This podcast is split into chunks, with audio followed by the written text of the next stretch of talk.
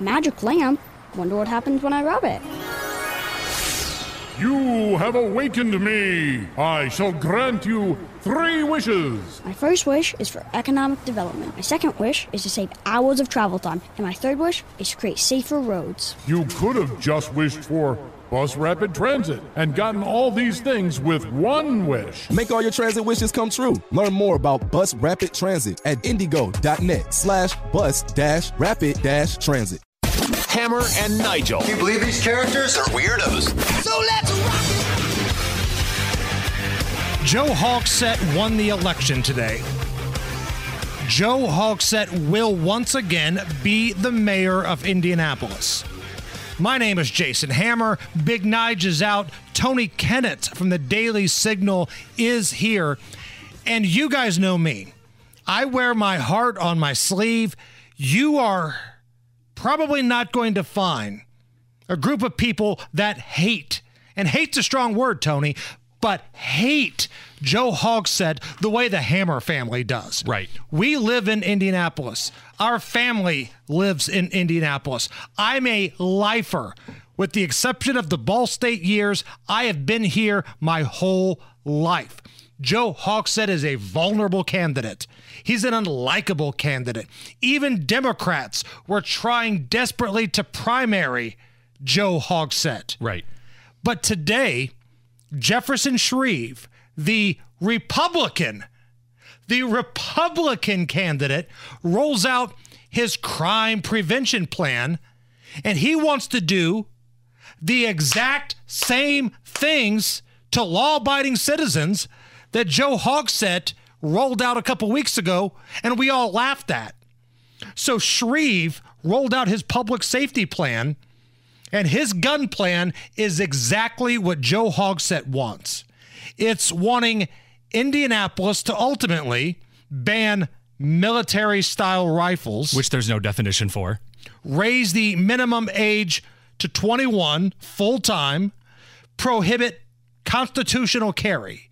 And already, if you think I'm being sensational, if you think I'm taking something out of context, they've already got propaganda out celebrating this. Here's the truth Jefferson Shreve supports a ban on assault weapons and the repeal of permitless carry. It's part of his plan to make Indy safe, get the police back at full strength, and invest more in mental health. Because public safety will be Shreve's number one priority from day one. Read the plan at shreveformayor.com. So, according to Jefferson Shreve, the Republican, law abiding citizens like myself that conceal carry, I have never been arrested. Now, I know people might find that hard to believe, and I get that. I may have been close a few times, but I have never been arrested. I'm a law abiding citizen. I vote, I pay my taxes, I take care of my family. If I conceal carry, Jefferson Shreve thinks I'm the problem in Indianapolis. And Tony Kinnett, it breaks my heart because Joe Hogsett was beatable, but then the Republican Party and Jefferson Shreve go straight candy ass. I mean, absolute candy ass. And they're going to allow him to become a third term mayor in the city. I'm pissed off. I'm disgusted at Jefferson Shreve. And earlier today, somebody from his campaign came to the Hammer House and, you know, they're knocking on doors. They're asking who wants a yard sign. Let me make this perfectly clear. If you're going to be this much of a weenie and you're going to be so soft and be Joe Hogsett 2.0, you can take your yard sign and stick it somewhere where the sun doesn't shine.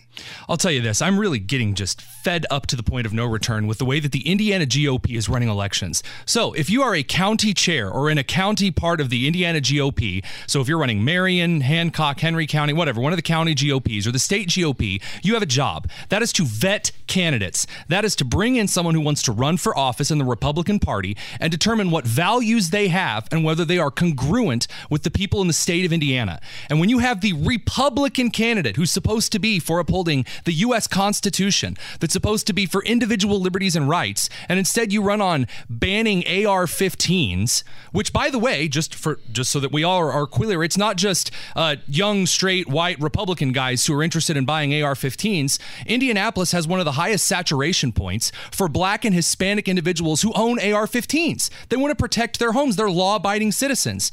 I was held up at gunpoint in a Dollar General on the east side until I pulled out my concealed weapon. The guy that was across from me who had not pulled out his concealed weapon when he held me up, I guarantee you did not go and get that pistol legally. Why are we trying to cripple law abiding, concealed carrying, constitutional carrying conservatives, liberals, progressives, independents, everyone from protecting themselves? Shreve is a coward. He has no idea what he's doing and he deserves to lose. This was a Hail Mary from Joe Hogsett. Because let's be real, the Indiana General Assembly is never going to allow any of this to happen. And Shreve knows that. But he goes out there today and says, Well, I think I've got a different way of approaching the members of the Indiana State House. And he laid in it. He's like, I have a different way. I can get these done because I'm different. I'm different than Hogsett. No, you're not. You are Hogsett 2.0. To the letter. These are literally Hogsett's prescriptions for gun control for Indianapolis. And by the way, the Supreme Court has already ruled this unconstitutional. I don't care what you try to pass. The Indiana General Assembly is never going to pass those kind of gun restrictions. Even if you got the Indianapolis Council to pass something like this, SCOTUS already overturned it. So now you're also lying to voters. You're not going to be able to get this through. You are a coward and you're a liar. It's pathetic. And what's frustrating is you're feeding the ignorant trolls that blame every single shooting on constitutional carry. When the fact of the matter is that Indianapolis had 271 homicides in the record breaking year of 2021. In all of Marion County, there were 281 homicides.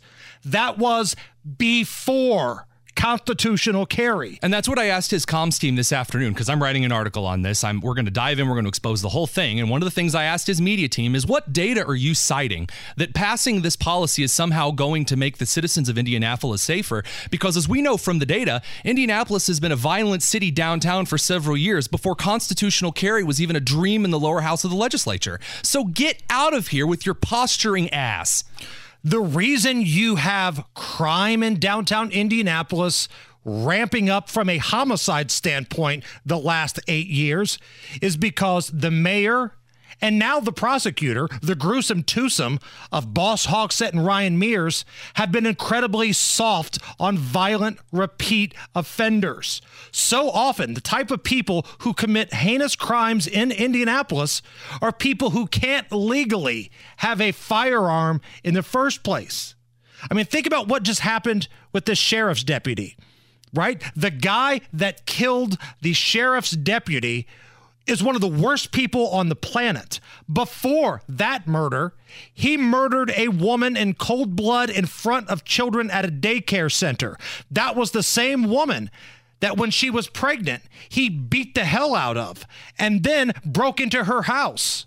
Before that murder, he got one day in jail one day.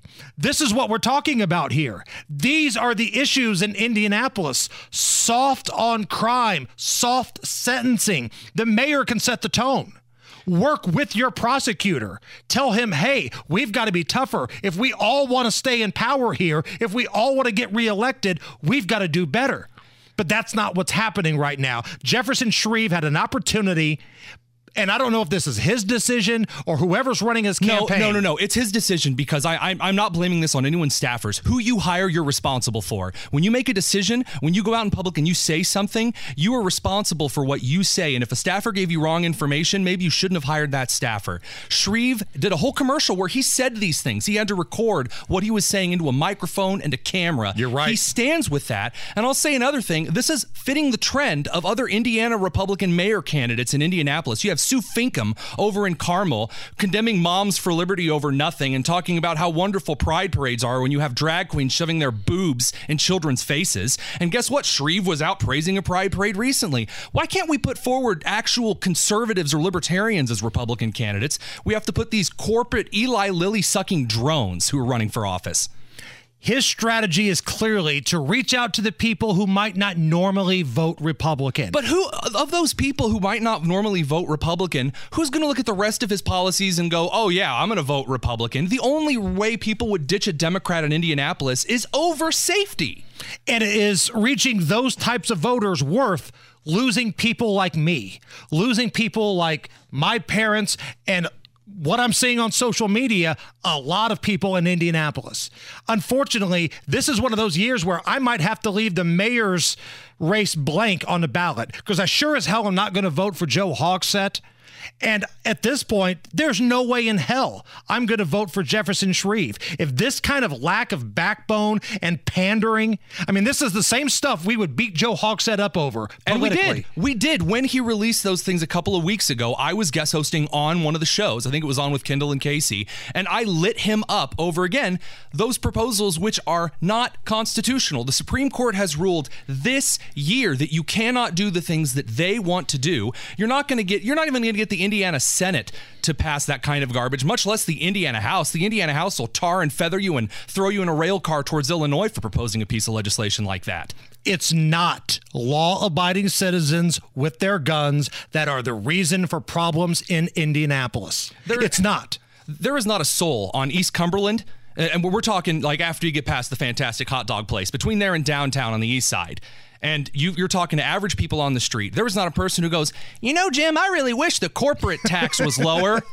Yeah, I, I, really wish that, you know, we were putting more money into making our sidewalks maintained. No, maybe it's, I hope that we're actually able to fully staff a police department. I hope that we're actually able to send some of these criminals away for more than five minutes until they get out and then murder police officers.